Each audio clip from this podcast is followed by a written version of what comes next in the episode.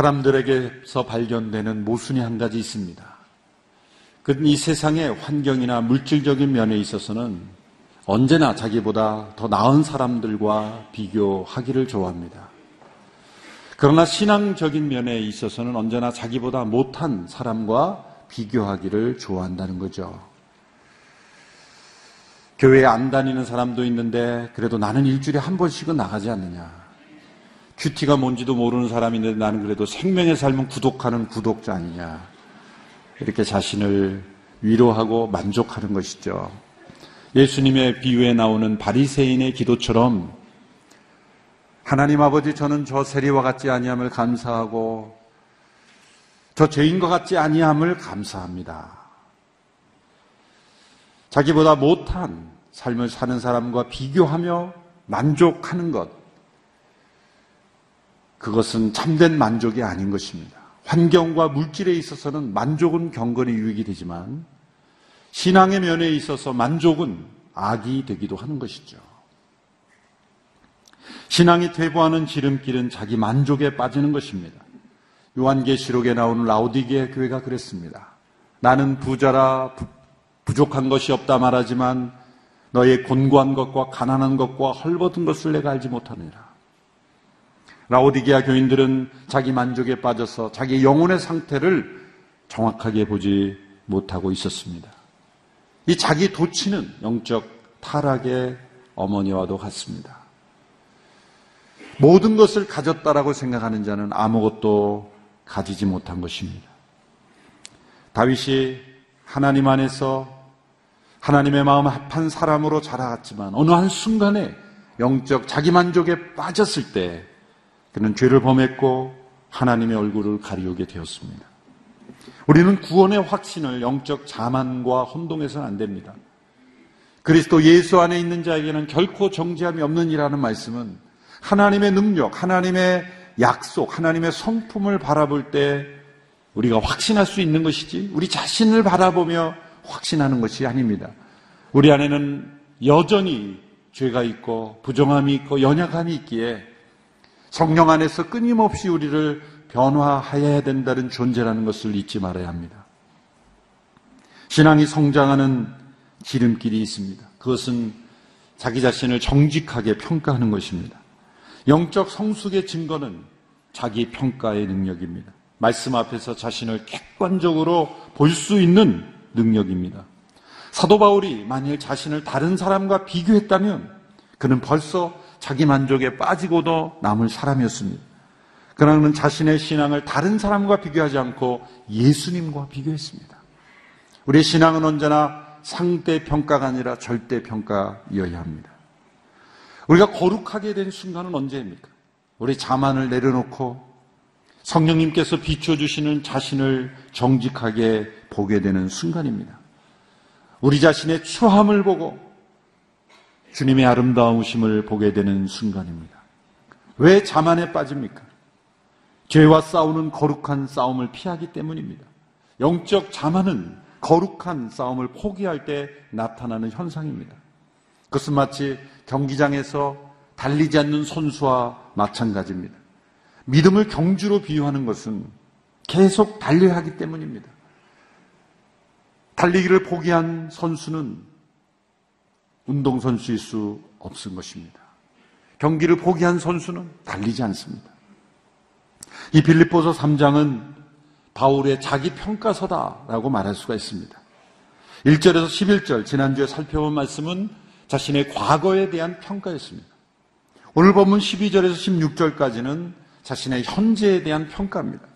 다음 주에 살펴보게 될 17절에서 21절의 말씀은 자신의 미래에 대한 평가입니다. 지난주 11절까지의 말씀을 통해서 그는 마치 회계사가 손익을 계산하듯이 자신의 과거의 삶을 되돌아보며 손익을 평가했습니다.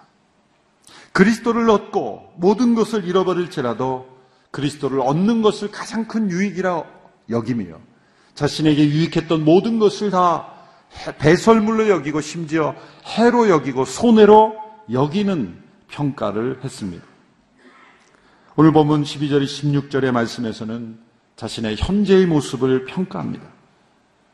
이제 손익을 계산하는 그 회계사의 모습에서 운동 경기장에서 힘써 달리는 경주자의 모습으로 묘사하고 있습니다. 적당히 달리는 선수회가 아니라 필사적으로 달리는 선수의 모습입니다. 운동선수가 땀 흘리기를 싫어한다면 선수 자격이 없습니다. 승리에 대한 욕구가 전혀 없다면 또한 선수 자격이 없습니다. 운동선수가 자신의 실력을 발전시키지 않는다면 그에게는 결코 승리가 찾아오지 않을 것입니다.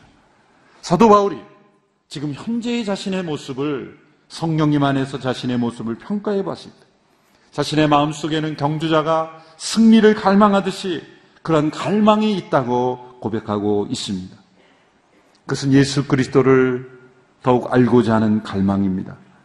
10절, 11절에 고백한 대로 그리스도의 부활의 능력을 알고 그분의 고난에 동참하는 것이 무엇인지를 아는 것이었습니다. 만일 이러한 갈망이 없다면 우리는 자기 만족에 빠져 있는 것입니다. 살아있는 몸은 배고픔을 느끼고 갈증을 느낍니다. 우리의 영혼은 인체 위와 같습니다. 먹을 것이 필요하면 위에서 신호를 보내서 고통스러운 신호를 보냅니다. 굶주린 자가 배고파하고 고통스러워 하듯이 살아있는 영혼은 살아있는 신앙은 날마다 배고파합니다. 그리고 때로는 고통스러울 정도로 갈망합니다. 시편 119편 기자는 헐떡거리며 주의 말씀을 사모했다. 며칠 동안 음식을 못, 먹지 못한 사람처럼 그렇게 헐떡거리는 그러한 갈망으로 하나님의 말씀을 사모했다는 것. 만일 우리에게 이런 갈망이 없다면 그것은 영적 자만에 빠져 있는 것입니다. 선수가 달리기를 포기한 것과 마찬가지입니다. 운동선수가 땀 흘리기를 싫어하는 것과 마찬가지예요. 영적 자만에 빠져 있는 모습이라는 것을 우리는 평가할 수가 있습니다. 우리 안에 이런 갈망이 있는가? 난 이런 갈망이 없다면 우리는 죄와 싸우는 영적 싸움을 포기한 것이고 우리는 비참하게 패배할 수밖에 없습니다. 사도 바울은 이러한 자신의 상태를 표대를 향하여 달려가는 경주자의 모습으로 비유합니다. 당시 헬라의 육상 경기장이나 전차 경기장에는 결승 지점 결승 지점에 멀리서도 볼 수 있는 그 둥근 크고 둥근 장대가 꽂혀 있었다고 합니다. 경기자들이 표대를 바라보며 달릴 수 있도록 한 것입니다. 오직 이 표대만을 바라보아야 빨리 달릴 수 있고 또 승리할 수 있는 것입니다. 이 동물 가운데 이 치타라는 동물이 있죠. 110km 정도까지도 달릴 수 있는 가장 빠른 동물이죠. 이 치타의 사냥법은 단순합니다. 한 가지 목표에 집중하는 것입니다. 사슴떼가 있는 것을 발견하면 사냥할 목표물을 정합니다. 치타가 뛰어나가면 사슴들이 이리 뛰고 저리 뛰고 도망갑니다. 그러나 치타는 가장 가까이 그 자신의 표적이 보여도 바꾸지 않고 자신이 목표로 한 그 목표를 향하여 달려간다는 것이죠. 신앙의 표대가 무엇입니까? 사도 바울의 고백대로 예수 그리스도를 온전히 아는 것입니다. 온전히 닮아가는 것입니다. 여러분, 우리의 신앙은 경주는 교회 안에서의 경주가 아닙니다. 어떤 경우에 교회 안에서 어떤 직분을 받으면 자만해져서 이미 도착한 줄로 여기는 그런 경우가 있습니다. 자신에게도 유익이 되지 아니하고 공동체에도 유익이 되지 아니하고 하나님 나라에 결코 유익이 되지 않습니다. 어떻게 이 신앙의 경주에서 승리할 수 있습니까? 첫째로 중요한 것은 절대로 도착한 것으로 착각하지 말아야 하는 것이죠. 사도 바울은 오늘 12절에서 어떻게 고백합니까? 12절의 말씀을 우리 같이 한번 읽어보겠습니다. 시작. 나는 이미 얻었거나 이미 온전해진 것이 아닙니다. 나는 그것을 붙잡으려고 쫓아갑니다. 이는 나도 그리스도 예수께 붙잡혔기 때문입니다. 바울은 자신이 이미 얻었거나 온전해지지 않았고 도착하지 않았다. 바울이 하는 예수님의 지식은 예수님에 관한 바울의 지식이 성경으로 기록되어 우리가 그 지식을 통해 예수님을 알립니다. 그렇게 예수님에 관한 깊은 계시를 알고 기록할 수 있는 바울이 나는 이미 얻은 것이 아니라 도착한 것이 아니라고 말했다면 저와 여러분 우리 모두는 어느 누구도 예수님을 안다라고 말할 수 없습니다. 바울의 이 불만족은 지식적인 불만족이 아니라 체험적인 불만족이에요. 날마다 그리스도의 부활의 능력을 깊이 체험하지 않고는 안다라고 말할 수 없어요. 우리가 죽음 앞에서 조금이라도 두려움 나면 아직 그리스도를 알지 못하는 거예요. 부활의 능력을 체험하지 못했기에, 온전히 체험하지 못했기에, 우리는 안다, 도착한다, 온전하다 말할 수 없다는 것입니다. 우리에게는 언제나 신앙의 경주 가운데 있다는 것이죠. 우리는 표대를 향하여 달려가는 운동선수처럼 끊임없이 달려가야 하는 그러한 인생이라는 것이죠. 예수님을 알아가다 보면 깨닫게 되는 것이 있습니다. 점점 점점 예수님을 깊이 할수록 내가 예수님을 잡은 것이 아니라 예수님께서 나를 붙잡고 계시다는 것을 깨닫는 것입니다. 우리가 붙잡는 것은 나를 붙잡으신, 우리를 붙잡으신 분을 붙잡는 거예요. 내가 하나님께 발견되었기에 하나님을 발견할 수 있습니다.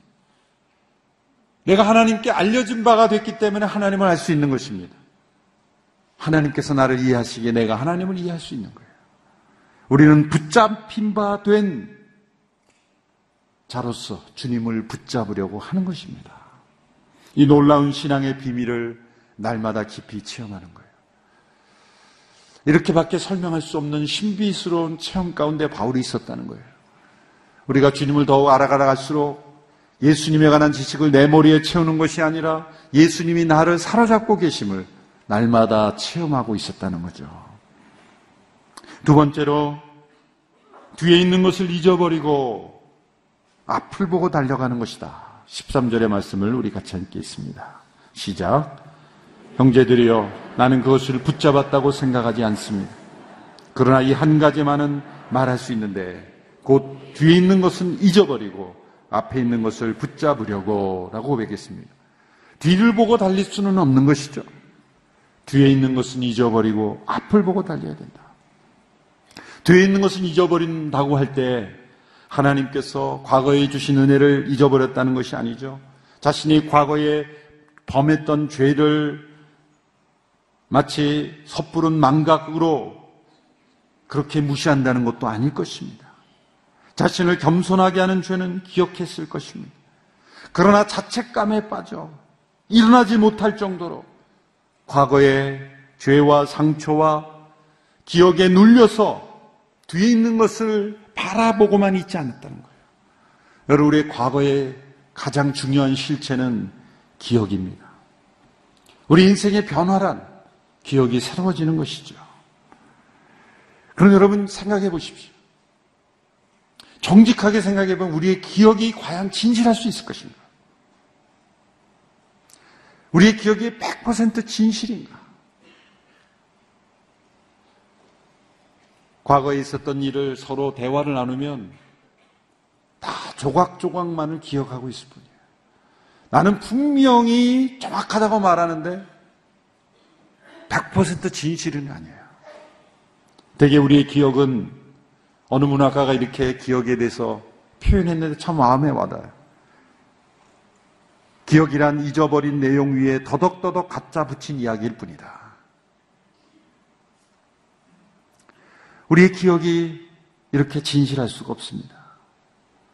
더욱이 불행한 기억에 묶여 있는 인생은 얼마나 얼마나 불행할 수 있습니다.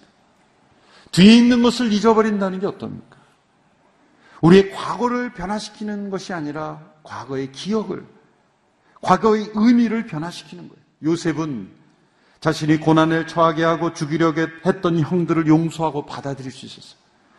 그것은 자신의 과거에 대한 의미를 변화시켰기 때문이에요. 하나님의 관점에서 자신의 과거를 해석할 수 있었기 때문이에요. 형들의 미움과 형들의 질투와 형들의 그 죄악으로 인해서 자신이 애굽에 팔려왔지만 그것을 뛰어넘는 하나님의 섭리를 보았기 때문에 자신을 앞서 보내어 그 백성 전체를 살게 하시는 하나님의 역사의 섭리의 관점에서 자신의 과거를 해석할 수 있었어요. 그래서 그는 자신의 그 아픈 상처로부터 벗어날 수 있었고 뒤에 있는 것을 잊어버릴 수 있게 된 거예요. 과거의 기억을 새롭게 하는 것은 우리의 힘으로 되는 것이 아닙니다. 우리 인생 너머, 우리 역사 너머를 보시는 하나님의 시각으로 자신을 보고 역사를 보아야만 우리는 일어날 수 있습니다. 과거를 뒤돌아보다 앞을 보고 나지 못한 대표적인 예가 이스라엘 백성 전체입니다. 그들이 애굽에서 나와서 가난으로 향할 때 그들이 광야를 지나면서 그들이 힘들었던 이유가 뭡니까? 엄밀히 말하자면 환경이 아닙니다. 광야라는 자연 조건이 아닙니다. 왜냐하면 하나님이 낮에는 구름 기둥으로 밤에는 불 기둥으로 빛과 열을 만들어 주셨습니다. 먹을 것과 마실 물을 주셨습니다. 발이 부르지 않도록 하셨다고 했습니다. 그런데 왜 불평했습니까? 그들은 애굽이라는 뒤를 돌아보았기 때문이에요. 과거를 잊지 못한 것입니다. 로세 아내는 소돔과 고모라 성에서 탈출할 때 뒤를 보다가 남겨둔 삶을 보다가 소금 기둥이 되어버렸어요. 우리의 삶 속에서 우리의 삶이 소금 기둥이 되어버리는 순간이 얼마나 많습니까? 뒤를 돌아보는 것입니다. 예수님께서 쟁기를 잡고 뒤를 돌아보는 자는 하나님 나라에 합당하지 않다 말씀하셨습니다. 바울은 자신의 과거의 화려한 이력이 더 이상 자신의 믿음의 경주에서는 잊어버릴 대상이지 바라볼 대상이 아님을 밝혔습니다. 오직 바라봐야 될 표대는 예수 그리스도 그분을 알고 그분의 부활의 능력을 체험하는 것. 그것이 우리의 앞을 바라봐야 될 유일한 표대인 것입니다. 저는 초등학교 시절에 100m 달리기를 유독 못했어요. 몸이 약한 것도 아니고, 그런데 늘 뒤에서 한두 번째로 이렇게 운동회 때만, 체육 시간 때 그렇게 들어왔어요. 그래서 100m 달리기를 가장 싫어했어요. 어느 날 방과 후에 내가 왜 이렇게 달리기를 못하나 생각하면서 혼자 운동장을 달려봤어요. 그때 그 이유를 깨달았어요. 제가 달릴 때 항상 눈을 감고 빨리 달려야 되겠다라는 그 간절함 때문에 눈을 감고 막 달리다 보니까 제가 달려온 길은 지그재그 지그재그 했던 거예요. 결승 지점을 바라보고 일직선으로 달리지 않았다는 거예요. 둯대를 향하여 뒤를 바라보고 옆을 바라보고 달리는 인생이야. 물론 뭐 유명한 뭐 볼트인가요? 불트인가요? 자마이카 선수는 뭐 200m 달리면서 옆도 바라보면서 뭐 이렇게 즐겁게 달리지만요. 아무나 그렇게 되는 게 아니죠. 우리의 믿음에 있어서 때로 눈을 감고 열심이라는 열정, 열심이라는 것에 이 표대를 앞을 바라보지 못하면 우리는 방향이 흐트러지는 믿음의 생활이 될 수밖에 없습니다. 14절의 말씀을 통해서는 셋째로 하나님께서 주시는 상을 얻기에 달리는 것이다. 14절의 말씀 우리 같이 한번 읽어보겠습니다. 시작. 그리스도 예수 안에서 하나님께서 위에게 위에서 부르신 그 부르심의 상을 위해 표대를 향하여서 쫓아갑니다. 하나님께서는 상 주시는 분이십니다. 운동 경기에서 만약 상이 없다면 선수들이 열심히 뛸 수 있겠습니까? 아무 상이 없는 경주에서 좋은 결과가 날 수가 없습니다. 승리에 대한 동기를 부여해 주신 거죠. 이 상이 도대체 무엇이냐? 정말 학자들 해석하기 어렵습니다. 그러나 하나님께서는 분명히 하나님께서 부르신 그 부르심의 상이 있다. 멸류관이 있다. 영광스러운 상이 있다. 말씀하셨어요. 우리 안에 그러한 영적인 동기부여를 일으켜 주시기 위한 것이죠. 이 부르심의 상은 구원으로의 부르심만이 아니라 우리 각자가 부르신 고귀한 소명이기도 합니다. 하나님께서 나를 어디로 부르셨는가를 알 수 있는 방법이 있어요. 어떠한 어려움과 형편 속에서도 반드시 내가 해야만 하는 일, 고통스러운 삶일지라도 포기하고 싶지 않은 일, 고난을 이기고 심지어 나의 연약함도 이기는 것, 이것이 하나님의 부르심입니다. 그 하나님의 부르심을 포기하지 않고 가는 것은 하나님의 상주심이 있습니다. 헬라 시대의 경계는 승리한 경기자의 그 이름을 불러주고 그의 아버지의 이름을 불러주고 출생지를 불러줬다고 합니다. 어떠한 상보다 가장 영광스러운 것은 그 이름을 불러주는 것 아니겠습니까? 어느 연주가가 훌륭한 위대한 연주가 밑에서 그 바이올린을 배우고 이제 첫 번째 연주를 했는데 많은 그 관객들이 박수를 치고 환호를 했습니다마는 그의 얼굴은 그렇게 밝지가 않은 거예요. 근데 그의 시선은 저 발코니에 있는 한 나이가 지긋이 드신 한 어른을 바라보고 있었어요. 그런데 점차 그의 얼굴이 밝아지면서 그가 박수를 치기 시작했을 때 그의 얼굴에 미소가 됐다는 거예요. 바로 그의 스승이었다는 거예요. 자신을 가르친 그 스승이 나를 바라보고 인정해 주기까지 그의 마음은 만족할 수 없었다는 거예요. 그 이야기를 보면서 정말 우리가 어떤 사람의 칭찬과 어떤 사람의 어떤 갈채보다도 우리를 부르신 그 하나님의 부르심, 그 유일한 청중이신 하나님 앞에 이 코람데오의 믿음으로 하나님의 부르심의 상을 향하여 달려가는 것, 그것이 우리의 신앙이 되어야 될 줄로 믿습니다. 이 하나님의 상은 우리가 어떤 계획을 세워 성취를 이루었을 때 주시는 것이 아닙니다. 이 하나님의 부르심에 온전히 순종했을 때 주시는 것입니다. 둯대를 향하여 나아가는 사람은 게으르지 않습니다. 부르심이 없는 사람의 인생은 언제나 지그재그 달리는 방황일 뿐입니다. 빨리 달릴수록 더 위험한 모습입니다. 우리는 예수님처럼 다 이루었다라고 말할 수 없는 사람들입니다. 불완전한 세상에서 불완전한 사람들에게 둘러싸여 날마다 불완전함 속에 살아갑니다. 그러나 우리가 볕대를 바라보며 달려가는 인생과 아무렇게나 사는 인생은 분명히 다릅니다. 그리스도를 알며 그리스도의 부활의 능력을 체험하는 그래서 나는 다 이미 이루었다라고 생각하는 교회 생활에 익숙해지고 우리가 직분을 받고 교회 안에서의 어떤 비교를 통해 만족에 이르는 것 얼마나 위험한 신앙이요? 얼마나 어리석은 신앙입니까?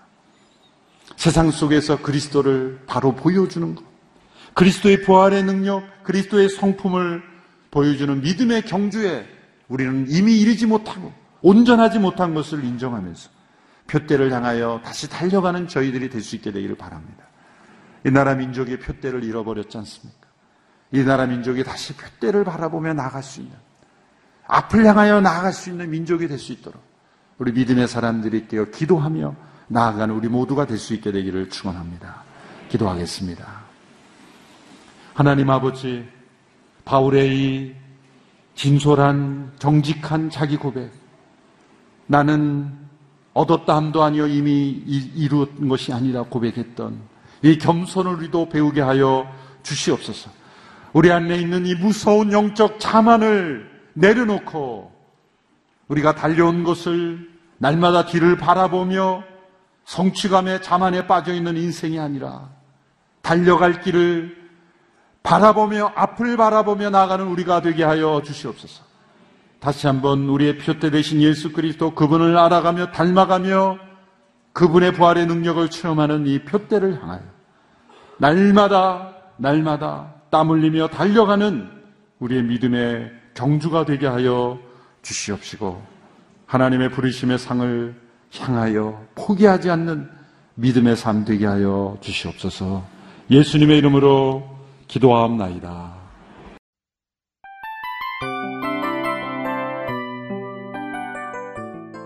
이 프로그램은 청취자 여러분의 소중한 후원으로 제작됩니다.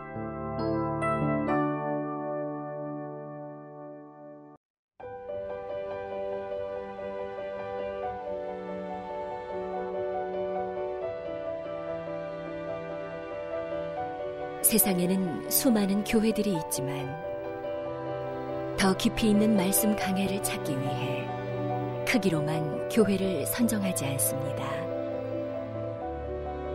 보다 좋은 영적 콘텐츠를 더 많이 나누기 위해 방송비를 받지 않습니다.